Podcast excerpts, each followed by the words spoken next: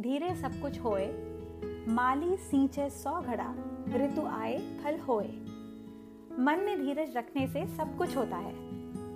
अगर कोई माली किसी पेड़ को सौ घड़े पानी से सींचने लगे, तब भी फल तो ऋतु आने पर ही लगेगा। आज हम बात करेंगे पेशेंस यानी सब्र की। हम सभी के जीवन में कभी ना कभी ऐसा वक्त ज़रूर आया होगा जब हमारे धैर्य की परीक्षा हुई होगी। सब्र अलग अलग रूप में हमारे सामने आता है। कभी हमें किसी के आने का इंतज़ार होता है तो कभी हमारे जीवन में ऐसा कुछ चल रहा होता है, ऐसे कुछ घटनाक्रम चल रहे होते हैं, जिनसे हमें एक ब्रेक चाहिए होता है और हम बेसब्री से कुछ अच्छा होने की, कुछ अलग होने की या कुछ नया होने की राह देख रहे होते हैं। इन सब में हमारे सब्र की परीक्षा होती है। ये इंतज़ार के पल सबसे ज़्यादा कठिन लगते हैं।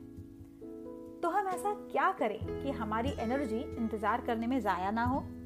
क्योंकि हमेशा हमें नहीं पता होता कि जिस उत्तर की या जिस रिज़ल्ट की हम राह देख रहे हैं, उसको मिलने में कितना वक्त लगेगा और वो रिज़ल्ट क्या होगा?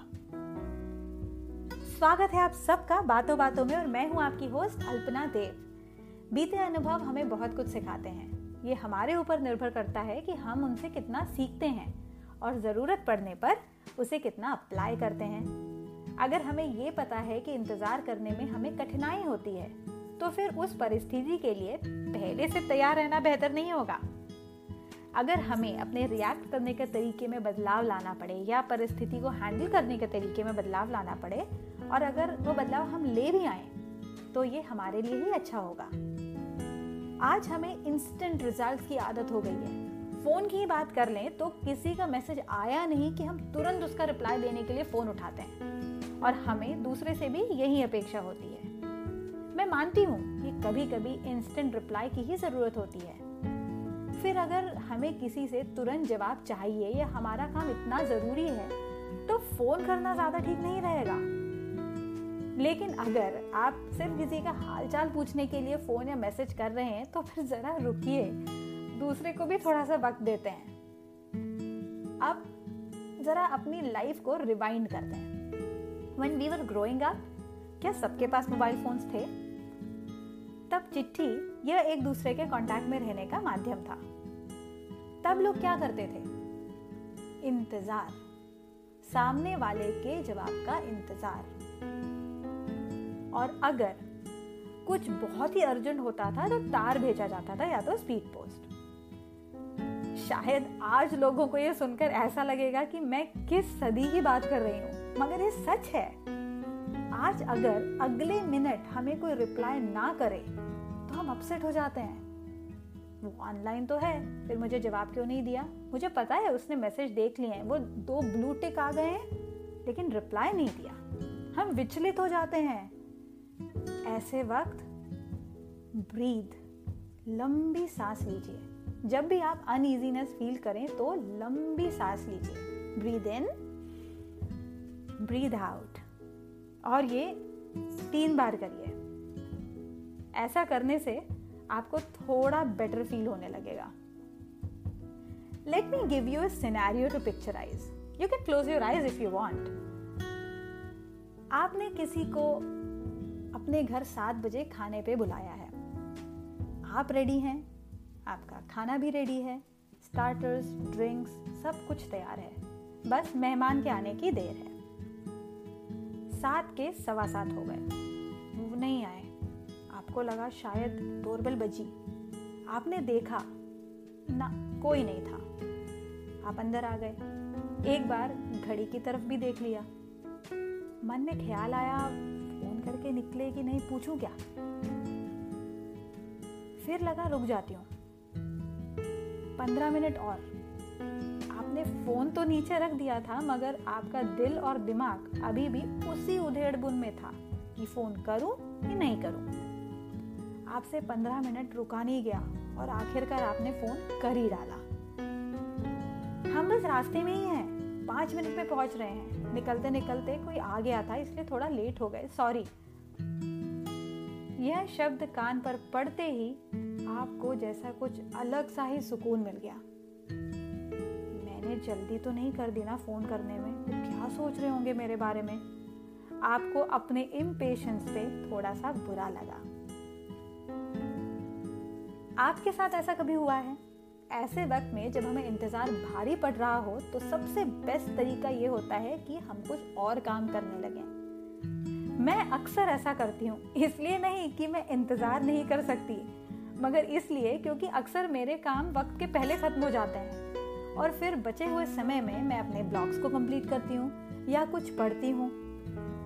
ऐसा करने से मेरा एक और काम निपट जाता है और मुझे ये भी नहीं लगता कि मैं खाली वक्त में क्या करूँ। ये हुई बात सब्र जो हम हैंडल कर सकते हैं, जिसमें थोड़ा इंतज़ार करने से किसी का बुरा नहीं होता। अब क्योंकि हम समाज का हिस्सा हैं so being part of the society we meet different people हम अलग अलग लोगों से मिलते हैं। कभी कभी हम कुछ ऐसे लोगों से मिलते हैं जो हमारे सब्र की परीक्षा लेते हैं। सब कुछ अच्छा चल रहा होता है, लेकिन वो हमसे खुश नहीं होते I think customer service people would know this better एक दिन में पता नहीं वो ऐसे कितने लोगों को डील करते हैं, जो उनके पेशेंस को, उनके सब्र को, उसकी चरम सीमा तक टेस्ट करते हैं। लेकिन क्या कभी भी कस्टमर सर्विस स्टाफ को नाराज़गी से या रूखेपन से जवाब देते हुए देखा है? इसे कहते हैं पेशेंस इसका कारण सिर्फ़ उनकी ट्रेनिंग ही नहीं है, बल्कि ये भी है कि उनको ये पता है कि जब कस्टमर नाराज़ होता है, तब वह उनसे पर्सनल लेवल पर नाराज़ नहीं है। ठीक उसी तरह, अगर कोई व्यक्ति हमारे सब्र की परीक्षा ले रहा है, हमें बुरा भला कह रहा है और ये उसका यूजुअल नेचर नहीं है। तो हमें ये समझने का प्रयास करना चाहिए कि वो ऐसा क्यों कर रहा है। हमें उसके शब्दों को पर्सनली लेने की ज़रूरत नहीं है। कई बार सामने वाले व्यक्ति कुछ कठिन परिस्थितियों से गुजर रहे होते हैं और थोड़ा सा भी उनके मन के अनुसार नहीं हुआ तो वो आपा खो देते हैं और उनको सब कुछ गलत लगने लगता है।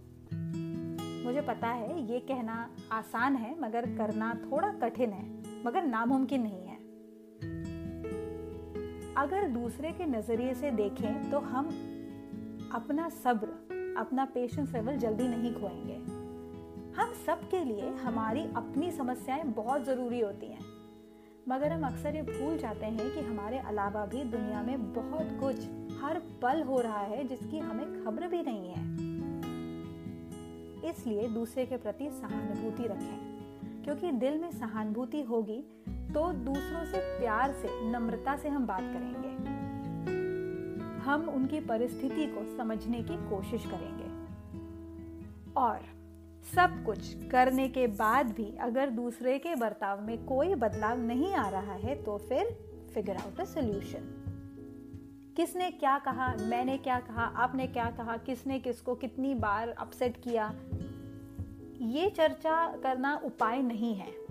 उपाय ये होना चाहिए कि ठीक है, जो हुआ, सो हुआ लेट्स मूव ऑन